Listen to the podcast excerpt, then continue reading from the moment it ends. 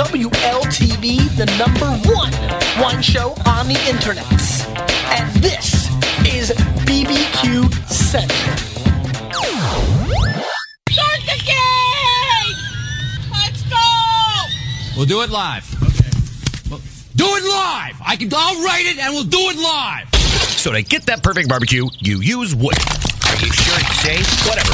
We put the lighter fluid on, strike the match, and oh, should we call the fire department? That might be a good idea.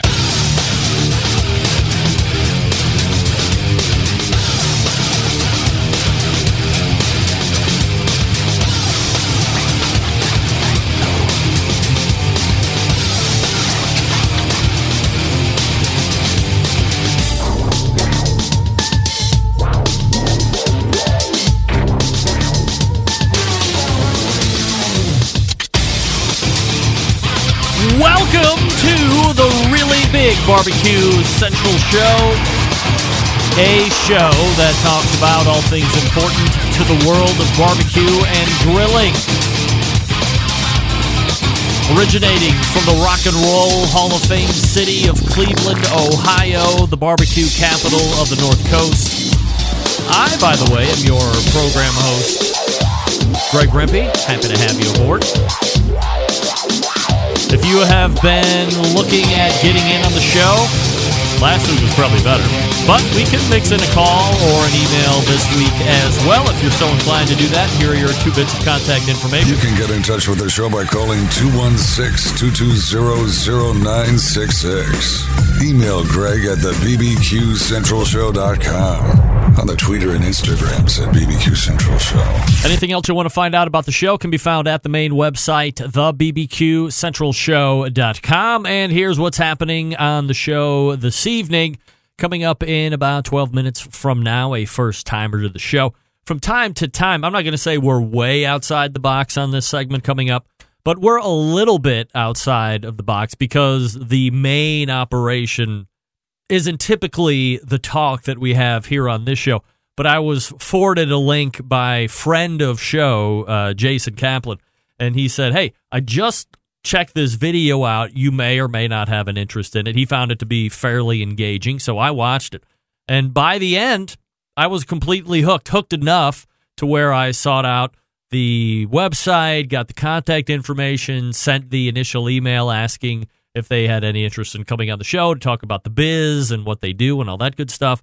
And ultimately, a month or so or two down the road, it maybe it's been longer than that, but certainly from all points going to be worth the wait. I will be talking with the owner of Broken Arrow Ranch and first timer to the show, Chris Hughes.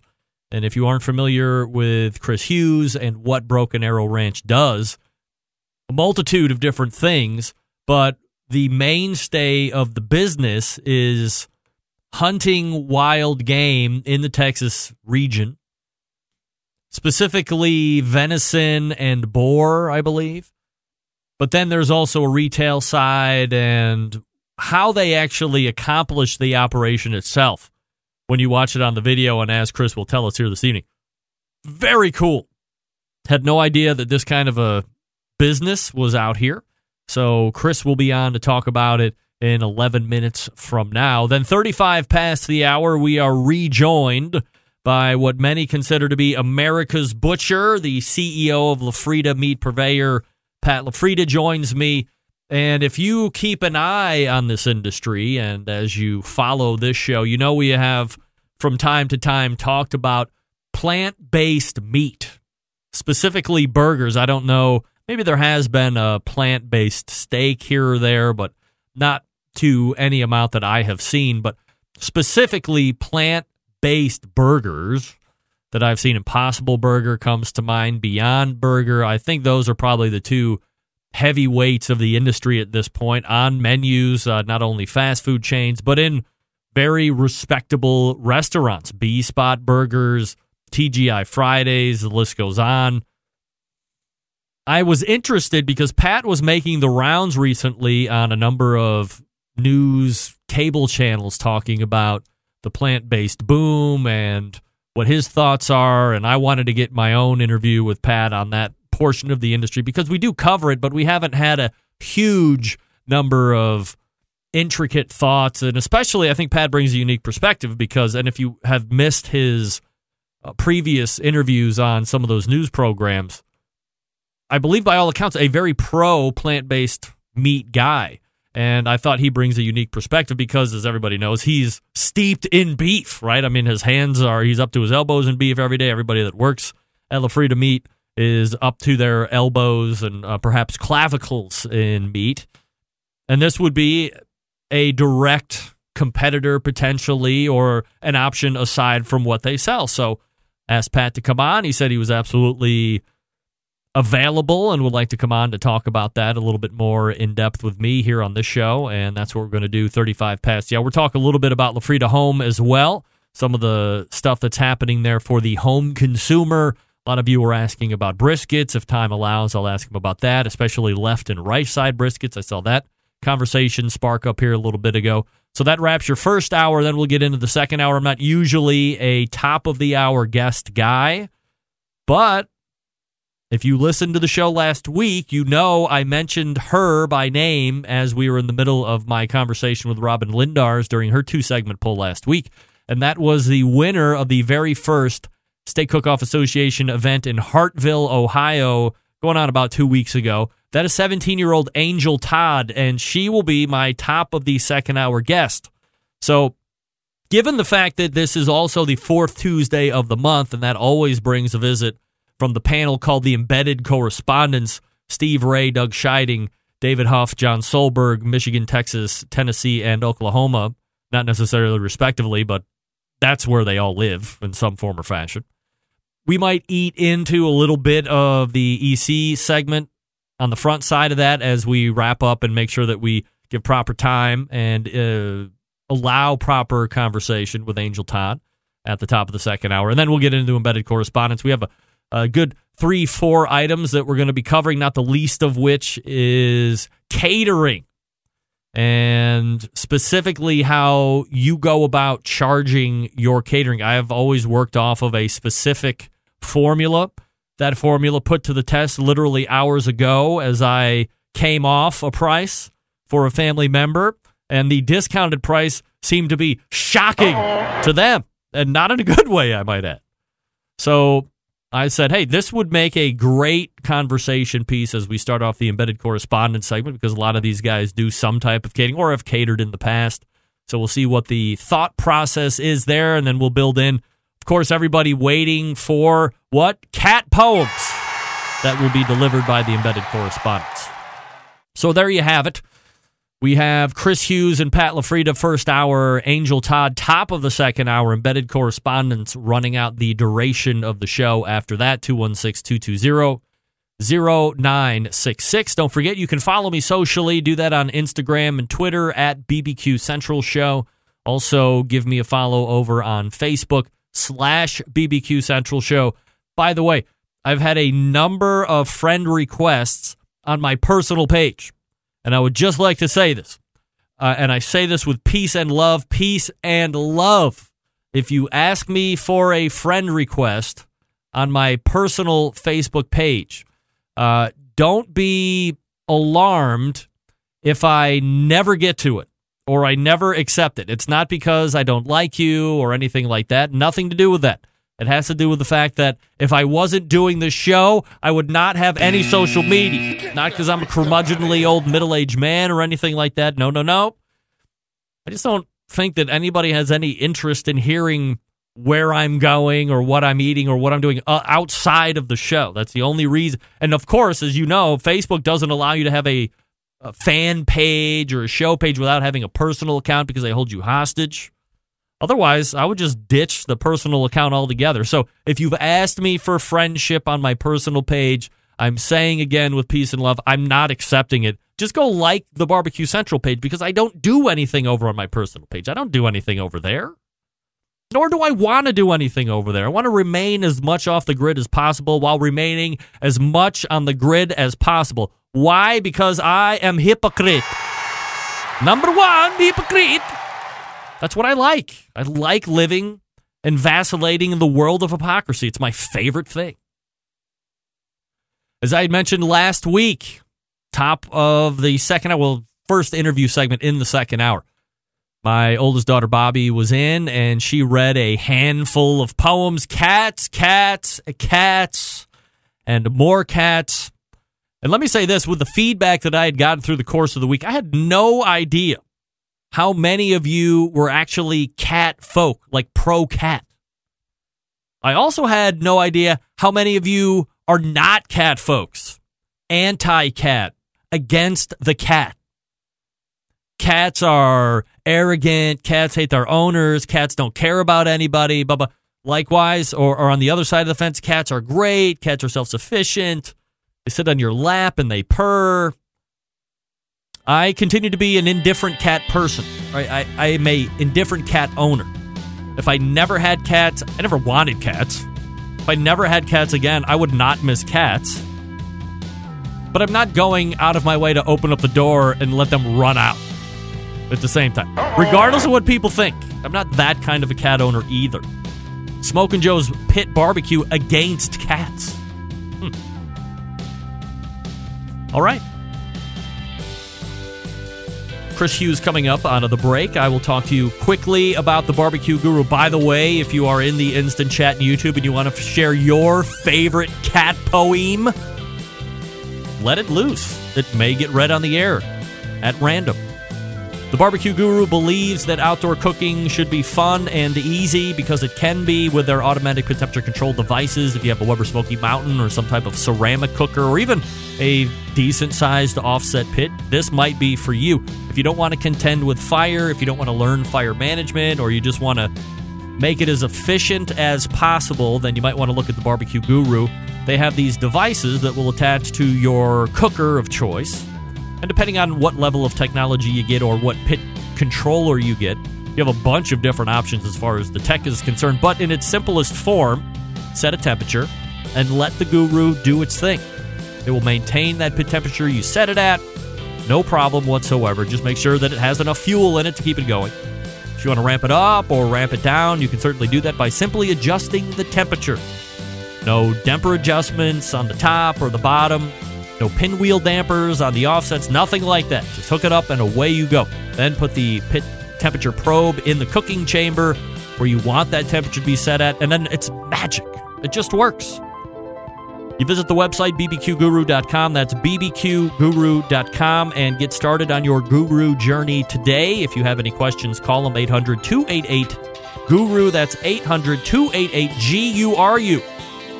The Barbecue Guru continues to be a breakthrough in barbecue technology. Don't forget to check out their accessories as well, like the rib ring, which is becoming a very hot seller.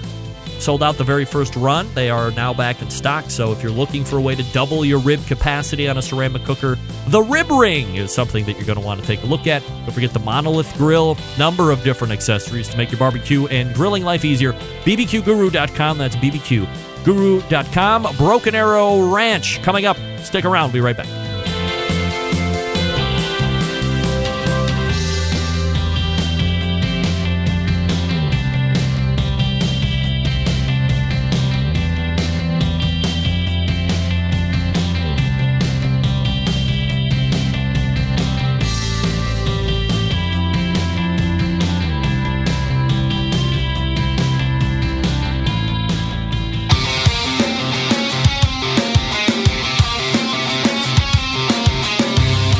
Broadcasting live from the Barbecue Central Show studios in Cleveland, Ohio.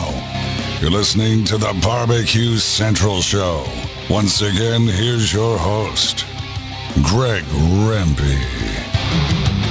And this portion of the show being brought to you by Butcher Barbecue, makers of award winning injections, marinades, rubs, seasonings, barbecue sauces, grilling oils, all of Butcher Barbecue products tested on the competition circuit as well as in backyards worldwide. Be the pitmaster of your neighborhood and visit butcherbbq.com to stock up right now. That's butcherbbq.com. Always trust your butcher. All right, leading off the show tonight, someone who has a very unique business. I was sent a video, as I said earlier, from my pal Jason, who was intrigued to buy it. And after watching the video, I was hooked and had to have him on to talk about it. You'll be especially interested if you like deer or other wild game, and you might get some cooking tips too. So let's head to the Fogo Charcoal Hotline and welcome first timer to the show, the owner of Broken Arrow Ranch, Chris Hughes, joining me on the show. Chris, how are you, buddy? Doing Greg. How are you? I'm absolutely fabulous, Chris. Appreciate you making time this evening. And I guess before we get into the nuts and bolts of uh, Broken Arrow Ranch and what you do, maybe a quick background about yourself, where you're from originally, and if you are a fan of live fire cooking. sure. So, uh, Chris Hughes, Broken Arrow Ranch, uh, born, uh, raised in Ingram, Texas. Uh, it's Central Texas in the uh, Texas Hill Country. And uh, Broken Arrow Ranch is a purveyor of uh, wild game meats. So what uh, what makes us pretty unique is that uh, we go to ranches around the state here uh, that have an overpopulation of deer and antelope, uh, and we harvest those animals directly in the field. We uh, take a shooter, a skinner, a mobile meat processing unit, and a government meat inspector. Uh, go out there, we cull the herds for these ranchers, pay the ranchers for the animals that we harvest, process the meat, um, package it, and ship it nationwide. So that's it from a very high level. Uh, from a history standpoint, you know, 1983, I believe it was your dad that kind of started Broken Arrow or, you know, whatever it was previous to uh, maybe getting its name. But was that his whole mission to get it started was to help kind of thin the herd, if you will? Right. So the uh, the vision was that uh, there's a lot of non-native deer and antelope that that were released here in Texas the, in the 1930s, and the populations boomed, and there was a fear that these non-native deer and antelope were going to outcompete the native whitetail deer for food. So there was a concern of trying to keep the population in check. Uh, at the same time, uh, he had seen that, that venison was a popular menu item all over the world, but it was pretty much non-existent here in the United States at that time, and there was really no domestic source uh, for uh, that for that venison. So he kind of saw an opportunity there. He saw a potential supply and uh, put two, two, two and two together. So as the business starts to grow, are you hunting the the wild game, if you will, and then taking it around to restaurants first, or was there also a built-in end user want for the meat as well? Well, it certainly uh, took some took some convincing. There were a lot of uh, chefs. Our, our, primary targets, certainly to start off with, were, were fine dining restaurants, because that's where uh, venison was, was being used most often on a, on a wholesale uh, uh, perspective. But really? Uh, yeah, he was basically just loading up a uh, cooler with a whole deer leg in it and uh, uh, trying to knock on some chefs' doors and convince them it was something that uh, that they wanted to buy. I can't sit here and think off the top of my head that you know all these fine dining restaurants that venison is something that was sought after. Um, is that something that popularity has ebbed and flowed over the years and decades? I I kind of joke that uh, uh, venison's been a fad for fifteen thousand years. um, it's right. It's been around a long, a long, long time, and uh, you know, I don't think it's going anywhere. But uh, from a historical perspective, you know, venison's always been uh, on on the table. It's it's you know, it was King's Fare.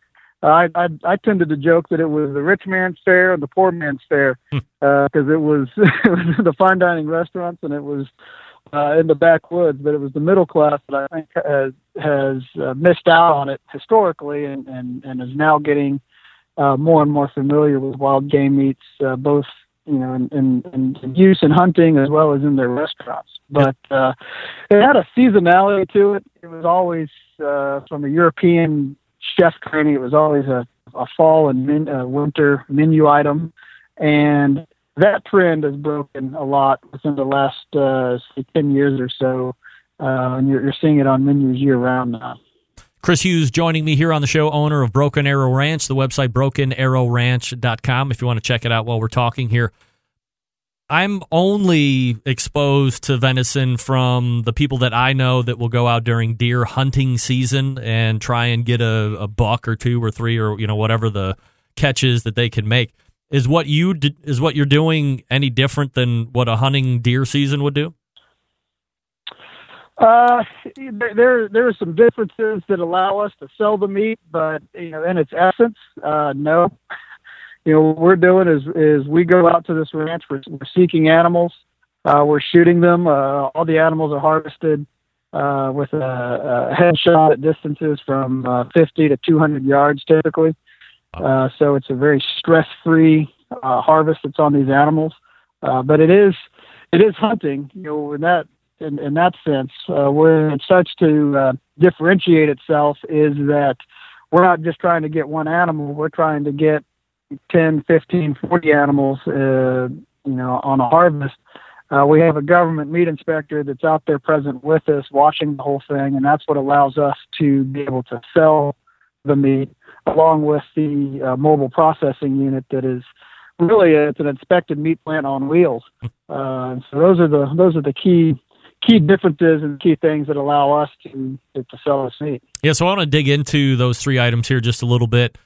When you are, so are you approaching ranchers, or do they? I would imagine at this point you guys also have a pretty established name in what you do out there. So ranchers that are prospectively interested would say, "Hey, Chris, I have uh, X hundred amount of acres, and I'm getting a little overrun," or or what is your process to make sure that my land management is uh, kept in the right direction? Right. It's a little. It's a little bit of both. Over the years, we've we've developed a, uh, a rolodex of ranchers that we we keep in touch with, but uh, at the same time, uh, uh, we we don't know them all, and, and a lot of them do a very good job of keeping their information private. so uh, when they talk to their neighbors or they have this need and they're talking to a wildlife biologist, uh, our name does come up. So sometimes we're contacting ranchers, seeing if they have a need for us, and sometimes uh, they're contacting us and saying that uh, you know, they need to reduce their populations. And in the end, as you'd said, you are paying the rancher for whatever the the cull take is for you. What what's the the going rate for your your services?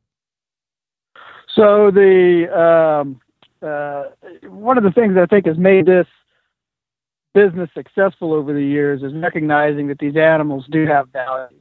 Um, certainly, early on, um, there was not a lot of outlets for these animals with the rancher, um, but uh, Dad Dad paid them. They would call us and say, "How much does it cost you to come out and, and, and get rid of these animals?" And I said, "Well, let me tell you the good part. We're, we're going to pay you." Uh, and I think that's part of what's what's made us successful. Um, for us, the rate, you know, it depends on the species. We typically uh, pay per pound. Um, one of our most popular animals is the uh, uh, deer in the area, the axis deer, Mhm. uh, and we're we're currently paying uh, two dollars a pound or three dollars a pound on those right now. So you wind up with about you know 150 to 200 dollars um, per head on that animal, and um, you know, it's fairly comparable with what these ranchers can get uh, by trapping these animals live and selling them to uh, other other ranchers. Um, th- where where it's where it breaks away is on the trophy bucks. Those those are worth a lot more money. Uh, but for us, you can't eat the antlers, so uh, people like us because we can go through can be very surgical on how we do the harvest. Uh, we can leave the those those trophy bucks for for breeding on their on their land or for for other other purposes. Uh, while we're targeting specific cold, you know, coal animals, coal bucks, those things like that. So are you looking for ones that might be a little less robust or I don't want to say sickly by any stretch, but ones that might be behind the pack and that would just be eliminated by one way or the other? Yeah, not not as much looking for the for the for the sickly ones. It's um, and and really one of the things about this this process is that if an animal is is is sick or ill, typically they lie down and and they don't even present themselves to us for harvest. Um, so we're you know we're really looking at the uh, the the healthy animals where we would be targeting is um, really what the rancher wants to target, but those would be females. So uh, you're looking at healthy does and uh, bucks that um, you know maybe their their antlers aren't quite as large as the one standing next to them, or aren't quite meeting the criteria that the rancher wants. And so those are the ones that would be, be called young bucks and, and does. Chris Hughes joining me here on the show from Broken Arrow Ranch. All right, Chris, so let's talk about that mobile processing unit. I don't know how many of my listeners have actually been in any kind of meat processing facility to include myself.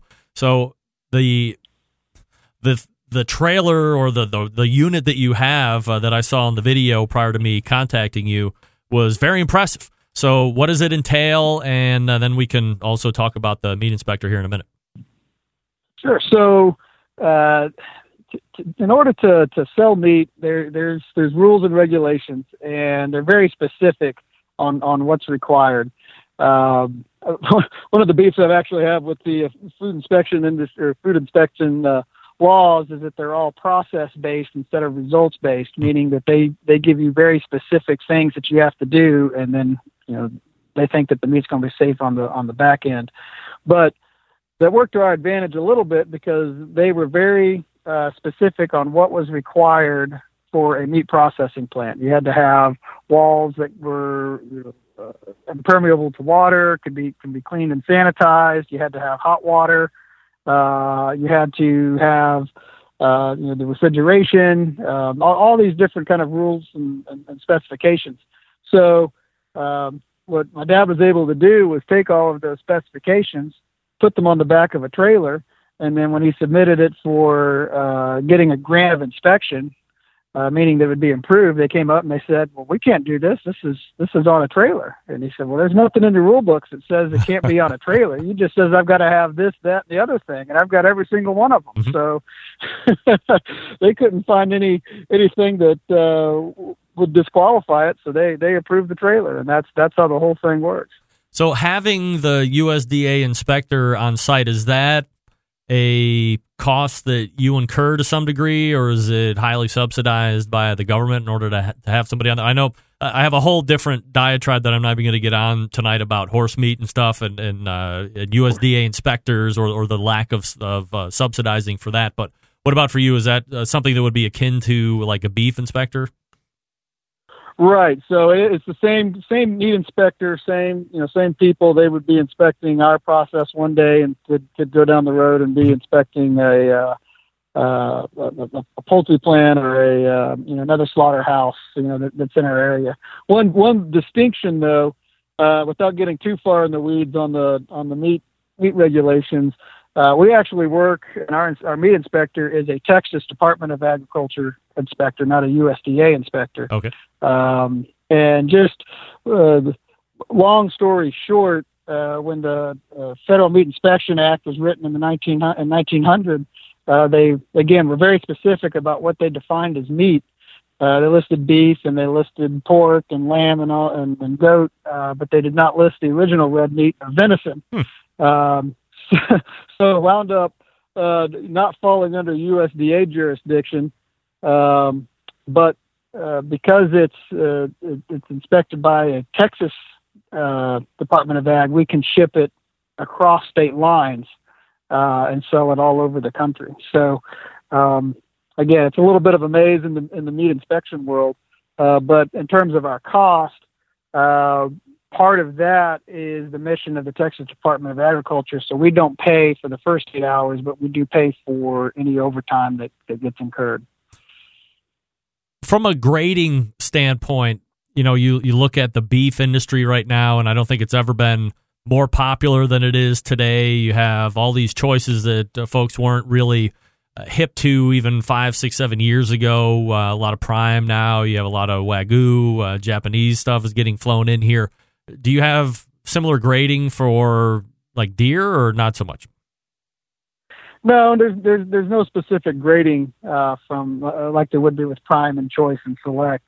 Uh, I guess we could argue that it's all all prime, right? Of course, from a uh, from, from our perspective. But um, you know, we we we've built our brand on quality, and we and we stand behind the quality of our products, and so uh, and we've we've developed a very good reputation of that quality. So we, we we put it out, and we've had very very few complaints on the quality of the meat in the uh, since since 1983. So we've been at it a long time.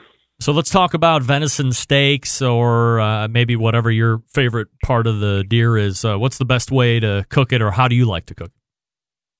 Sure. Uh, so you asked earlier about live fire. I love live fire cooking. I think that that you know that's an excellent way um, you know, gives it a little little uh, hint of smoke. You can Um, you can really control the heat. One of the challenges is controlling the heat with live fire. But if you build your fire right or have your grill where it can raise up and down and move side to side, then then you can certainly control that heat. Um, you know, for me, um everybody thinks that there, there's only the backstrap that comes on a deer, and it's certainly a prime cut. It's a it's a very nice cut. But one of the things that we really enjoy um, are the uh, the leg steaks, the leg fillets. and what we'll do is we'll take the uh, we'll take the whole leg, we'll age it uh, for uh, about five five days or so, dry age, and then we'll vacuum seal it uh, and uh, we'll let it wet age for uh, up to 28 days, 28 to 30 days, and then at that point we, we we bone it out. But you're letting those enzymes kind of break break everything down, tenderize the meat, let some flavor develop, uh, and uh, then once you bone it out and clean it up, you've got a beautiful, beautiful venison steak, and uh, it's it's got a lot of flavor. Part of the the uh, you know, the more a muscle works, the more flavor it's going to develop, and the less the muscle works, the less flavor it has. So the loin is very, very tender, uh, but it doesn't have a, a, a lot of flavor to it. On the flip side, the shanks uh, have a tremendous amount of flavor, but they're very, very tough, and they need to be braised to kind of break down all that connective tissue. Those leg steaks are just right in that sweet spot, right in the middle, where they have, uh, you know, the tenderness of a loin, um, but a little bit more flavor uh, flavor development. Uh, and then and then for my money, I you know I, I I'd like to cook it simply. I I typically go with um, venison sole. It really needs some uh, some kind of oil or fat around it to help protect it while it cooks. That's why a lot of people wrap it in bacon. Um, but again, I think then your your meat just tastes like bacon. Uh, so I'll typically rub it with some oil. Um, pretty heavy on the salt because it's very very lean. It doesn't have that fat to carry the flavor, so it really needs a, a, a large dose of salt. Cracked pepper, whatever herbs you have around, you know, some rosemary, some garlic. You grill it up, uh, and then uh, usually some kind of sauce is a, is a nice way to top it. That that'll help bring some moisture if it gets overcooked. Uh, but it's also just kind of a nice, uh, you know, nice kind of flavor component to the whole dish. If you are interested in grabbing up some wild game meat, then head over to brokenarrowranch.com. That's brokenarrowranch.com. And we are talking with Chris Hughes, the owner of Broken Arrow Ranch. Chris, really appreciate the time tonight. Thanks so much for coming on. Absolutely. Thank you for asking me. And uh, happy grilling out there, folks. All right. Thanks again. There he is. Chris Hughes from Broken Arrow Ranch. So, who's up? Who's going to be the first guy to brokenarrowranch.com or gal and grab up a venison steak or venison leg? How cool is that process? You kidding me? Mobile processing plant right there. Go onto your ranch, thin the herd, and they pay you for it. Nice. That's brokenarrowranch.com. They also have some sausages, uh, some lamb stuff on there. They have some farm raised venison as well, and uh, was it pheasant? Pheasant? Hold on. What is it? Farm raised uh, the the quail. That's right, not pheasant. Sorry. All right, attention, anyone who loves sausage and barbecue. That's all of us, right? Southside Market and Barbecue, established in 1882, and the oldest barbecue joint in Texas, owned by the same family for three generations. Famous for the original beef sausage, coarse ground, and a natural pork casing. And they're known for the authentic Central Texas barbecue like briskets and ribs. All meats, including those briskets, slow smoked for many hours over real Texas post oak wood. They ship nationwide via the online store, southsidemarket.com. Shipping customers can choose to order now and ship later, include a custom gift note, and mail to multiple addresses without additional charges. All items are shipped sealed and in dry ice to ensure complete freshness upon arrival. All meats processed in the on site USDA inspected facility. On site meat markets for fresh and smoked products. Custom orders welcome as well. Two restaurants you can eat at Elgin, Texas since 1882, and Bastrop, Texas since 2014. Grocery distribution through Texas and many surrounding states. Get 10% off your entire order online when you use coupon code BBQ Central. That's BBQ C E N T R A L, all one word, lowercase, BBQ Central, 10% off every order from the first to the last at SouthsideMarket.com. And Pat LaFrieda coming up after this. Stick around.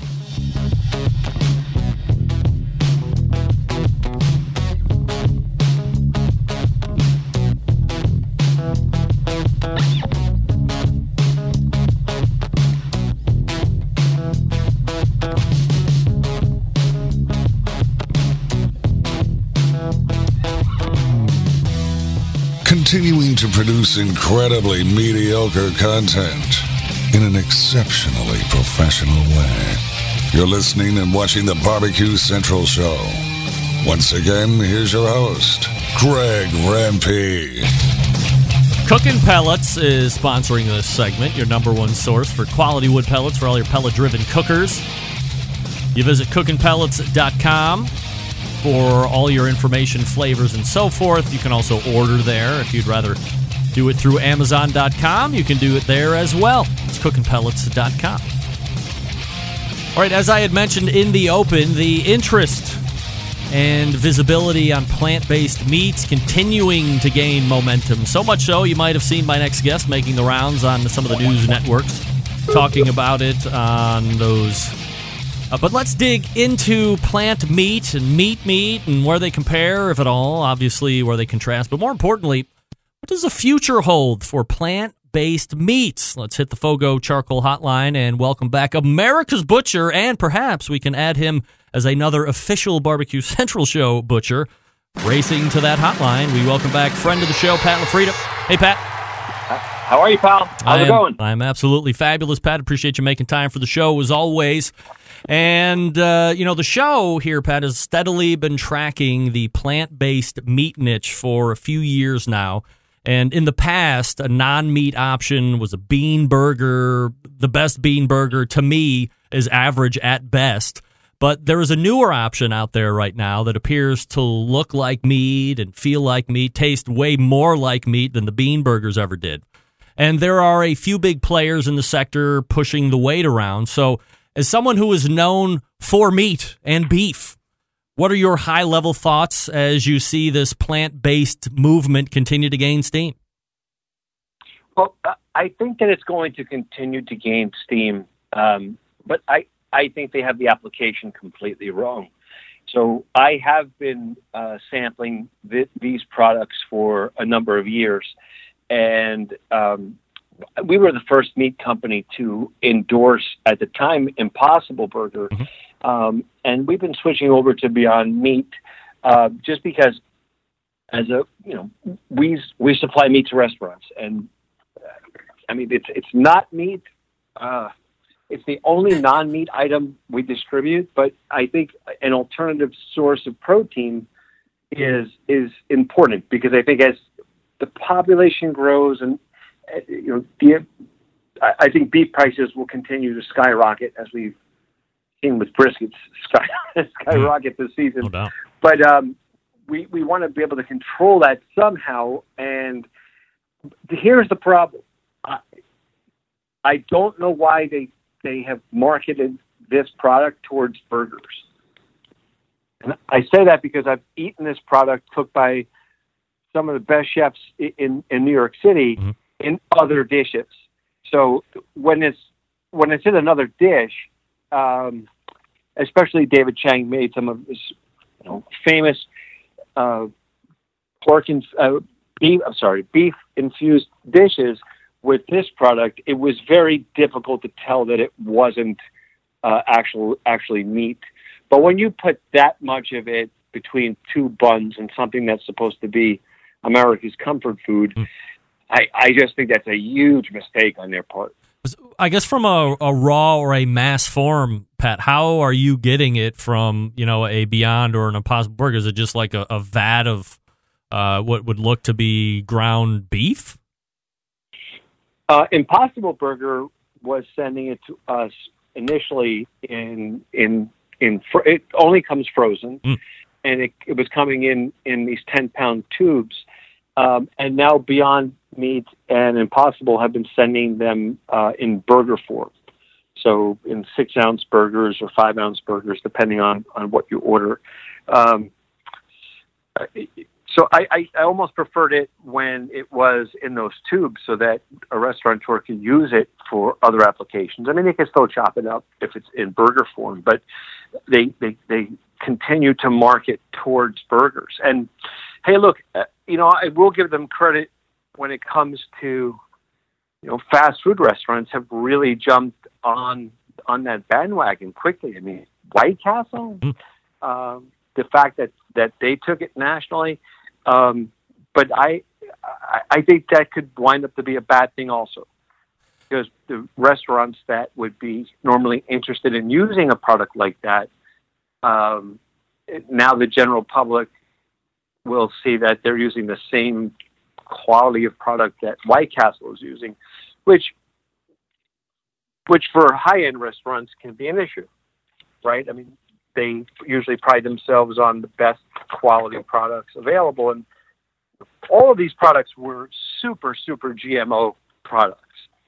And so initially, you didn't see any of those claims because, I mean, they're completely genetically modified. So they've been able to skirt that in a way and get um, GMO certified uh, I should say non-GMO certified. Um, but I, I still have some questions about that because I don't know how you could not modify it genetically and um, and be able to pull protein out of the out of the roots of, of these plants. But uh, that's not my battle. My battle is uh, right now. It's been supply, and I I have some serious concerns as to why um, these facilities that had too much product now don't have enough. I, I, I almost wonder if, if that isn't part of the marketing plan.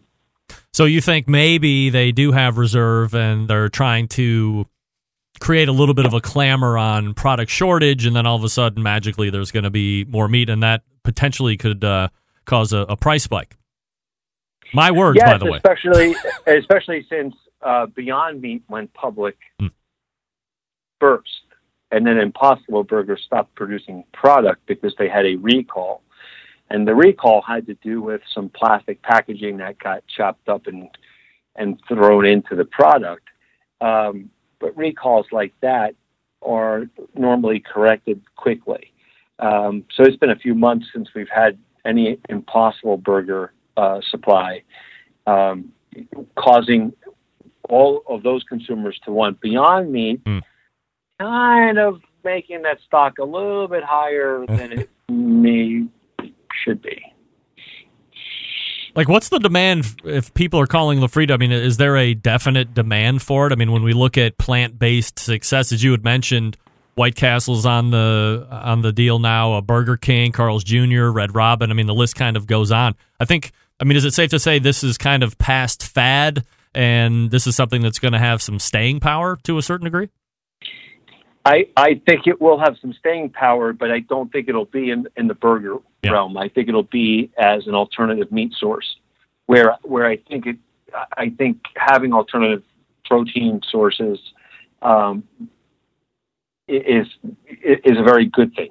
Again, it will keep our beef prices in check. Um, we'll always want to eat real beef. That's another thing that it, it, it that always got to me. I, I didn't understand why it needed to artificially bleed.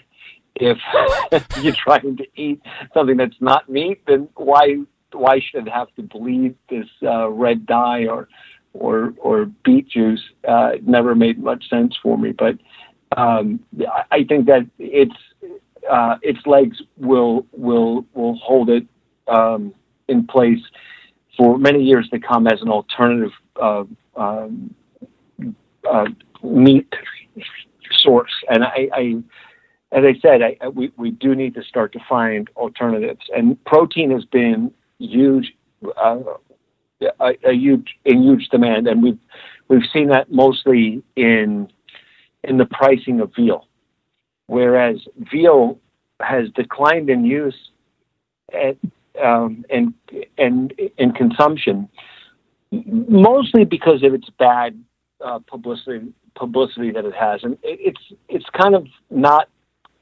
uh, accurate. I mean, the calves are no longer enclosed and chained up and, and you know held in place.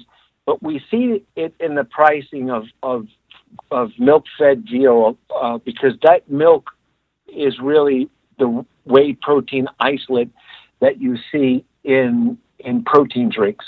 So as protein drinks have become more and more popular, it has risen the price of whey protein, which was fed to calves, and that was the milk-fed formula fed to calves. So it's raised the price of veal. So that in itself shows you that there's been a demand for for protein, um, and here is a, another great um, source for for protein. Um, I don't know why the fat content has to be as high as it is. Uh, I think that would be a great, uh, and maybe they'll fix that. And I, I think that was a great selling point. It would have been a great selling point if it had less fat. Yeah. Uh, It's not necessarily like a, a, a real healthy alternative if you're looking to get away from the No, beef. no. Yeah, no doubt.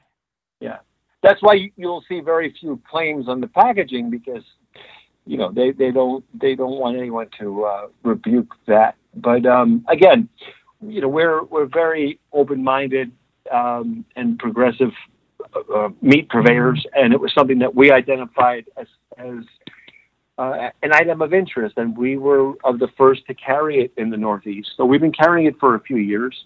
I would say that the chefs that began with it don't even use it anymore.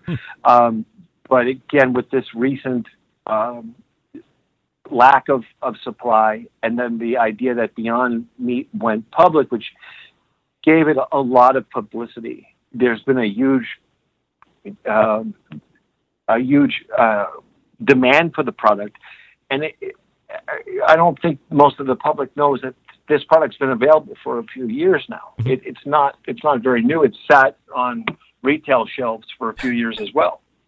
So um, you know, it's I, a, a, lot has to do with perception right now. Um, I, I, again, I, I, I think it will, I, I think it will um, emerge to be a good meat alternative.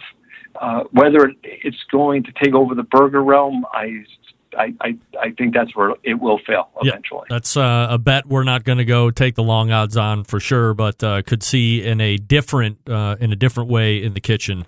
Uh, we're talking with Yeah, Pat LaFrieda. different application, Yep. it's great. Absolutely. Uh, Pat LaFrieda joining me here on the show. Uh, LaFrieda.com, the website, if you want to check it out. Pat, let's switch gears a little bit. Talk uh, about LaFrieda Home, which I'm guessing is a little bit more focused towards uh, folks like me, uh, homeowners or you know end users, consumers. I guess you could say. Uh, you guys really trying to make a push on that end. Yes, our our uh, home delivery we started a few years ago, really just to combat the amount of phone calls that we were getting to the main office for for home delivery. We we started a site, and really it's grown organically. Um, we're I don't know of any other company that doesn't stock uh, pre-portioned meat. Um, what, what we do is we get, so I don't, I don't know of another company waits for the delivery, the order to come in, then cuts the meat that night and then overnights it the next day. So that's the service that we provide. So if you were to order something at, at on lafrieda.com on our home delivery page, those are the same steaks that, that, that some of the best restaurants in America are getting supplied with.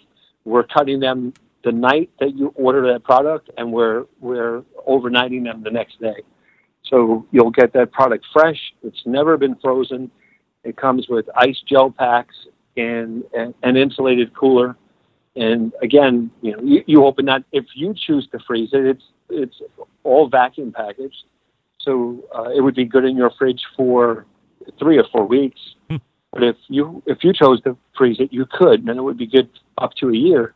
Um, but as I always suggest, if you know, if you're in a country in which you have the ability to buy fresh meat, um, I would never freeze anything unless I had bought something um, that I, I wasn't going to finish uh, before it went bad. So, you know, a lot of things go in your freezer, and we often speak about uh, America wasting wasting too much food. I, I would love to know the number uh, as a percentage of the amount of food we put in our freezer that really never comes out. you know, it goes in, Yeah. it stays in there for about a year and then gets tossed. Uh, but having uh, a source to, you know, freshly cut, dry aged steaks to burgers to you name it, uh, we we offer it on on our home delivery site, and uh, it's something that's really grown uh, o- over the last couple of years. Uh, obviously, dealing with this show, Pat, there's a lot of interest uh, because it's a barbecue show and briskets. You had mentioned briskets being uh, pretty popular here this summer, of course, uh, especially in the in the prices of briskets, if you uh, as you've talked about. So let me ask you, uh, I guess first of all, can you get briskets at lafrieda.com on the home section, and then secondarily, and I can't believe I'm going to ask this question to you, but you're the expert. Is there any difference between a left and a right side brisket as far as tenderness is concerned? Okay, let's let's handle let's handle the first the, the second question first. Yes. Um, I I'm going to ask you: has, has that been a topic? I, I've never heard yes. Oh, of course. Yes. I mean, it is. Uh, th- I there are really there are terrible. I, I, the first time I've heard of that. yes. I mean, there is uh, staunch people on either side saying the right side is better or the left side is uh, is more tender. I would love I would love to test them and show them two briskets and ask them which one was the left or the right. um, however, um, so the only point I could see from that is are are they referring to when an animal sits and it will only sit usually on one side and then raise itself up Uh, uh, honestly, by one side? I don't know if uh, there there has even been that far of a jump down the rabbit hole, other than just saying that you know somebody said that the left side or the right side was more tender versus the other. Uh, it would only the only difference between uh, the left side of an animal or the right side of of of, uh, of an uh, of beef would be that as the animal sits, they usually sit on one or the other side, and it's not all lefts, it's not all right. So uh, that would debunk that right there. And uh, cutting briskets my entire life, I, I have never seen a difference between the left or the right. As far as um, as far as consistency of the product, marbling, um, the two the two muscle groups that we have in there, the first cut and the second cut, or, otherwise known as the nose and the deckle of the brisket. I, I, I have not ever seen a difference between the left or the right. Now, have I ever tasted them side by side to see if one was more tender? No, uh, but physically, I have never seen a difference. Now, I, I have seen a difference in the size of cuts that are either from the left or the right, but they have to do with the rear of the animal because the the rear of the animal is is what is really uh, taking a break. And if you if you see animals that are lying down, they're usually uh, either lying completely on their bellies or uh, tilted to one side, but but the front is is more likely than not still at least half up. The briskets, the two brisket groups, which only represent about 22 or 23 pounds of, of the of the animal, hold up 30% of the animal's weight. So there is a significant use for these muscles in in the animal. I mean, 30% of the weight is tremendous Yeah. especially when we're talking about animals over a thousand pounds. I mean, it's a lot of uh, of richness and a lot of strength, and I, I and, and that's why it's not something that you can just quickly grill like you would grill a steak. That's why it's a slow cooked item, um, as opposed to something from the back, which which is a, a you know a grilling item. But uh, left or right, no. I I I I would love to see some more uh, evidence. I, it's, someone came up with that, and it, it's a fun topic to talk about. I just have never seen the difference. Uh, so, what about briskets for sale at lafrieda.com? Uh, yeah, we we offer briskets uh, on uh, and and usually trim them. Now, I know that a few months ago when the price got really crazy, we temporarily took them off because we just thought that the price the price of the brisket was was more than than it it, it, it may have cost for for the shipping because shipping overnight is is difficult. Uh, but it's something that we we we uh, are putting back on shortly, and you can get that brisket trimmed or you can get it dropped, uh, and you you would get it fresh. And you can get them in that 16, 18 pound range? Yes. Um, so, uh, no, no, no, sixteen or eighteen pound range. Yeah. No, they're they're they're trimmed a little bit better than that, and they are in the ten to twelve pound range. Okay. But uh, but whole briskets, uh, point and point and flat. Oh yes, definitely whole whole briskets. Um, so we we we we currently have them available on our site, like I said, and uh, we had only taken them off a couple weeks ago, maybe for like a week, uh, until the prices got a, a little bit better for for our consumers. But um, they're about ten to twelve pounds. That's how much a brisket should should weigh. When they're when they're in the fifteen to seventeen pound range, there's either two things have happened to the brisket. Uh, one is that it hasn't been trimmed um, of of some of the of the navel side Mhm. towards the belly, um, and and another thing is that the the fat on the on the on the nose is is got to be more than an inch thick. Um, other than that, they, those you, those really big briskets may come from older animals, and I think we've spoken about this before. An animal that's over 30 months of age, uh, so we're talking about cows, um, old milking cows. When they're brought out to pasture, um, they're not even graded by the USDA. That, Oh. That's how bad the quality is. so the marbling is bad. It's it's it, it's over 30 months of age. Also subjects um, consumers to BSE. So mad cow disease has only been found in animals that are over 30 months of age. So we we don't handle any any product like that. Our our our beef is in the 20, 24 months of age range, and um, you know that's that's why it's so tender, and that's really the secret to it it being sweet um, and and consistent. Pat LaFrieda breaking it all down for us here this evening. You can go to lafrieda.com and get your dry aged steaks or your not dry aged steaks if you want. The briskets are up there as well. Again, it's lafrieda.com. Pat, always appreciate the time, man. Thanks so much. My pleasure, brother. Good speaking to you. You got it. There he is. Good night, everyone. Pat LaFrieda right there talking about briskets and man, he just talked about mad cow. That was great.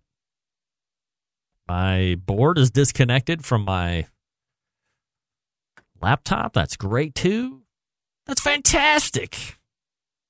Lafrieda.com, L A F R I E D A. Lafrieda.com and check out. And those steaks, pretty awesome.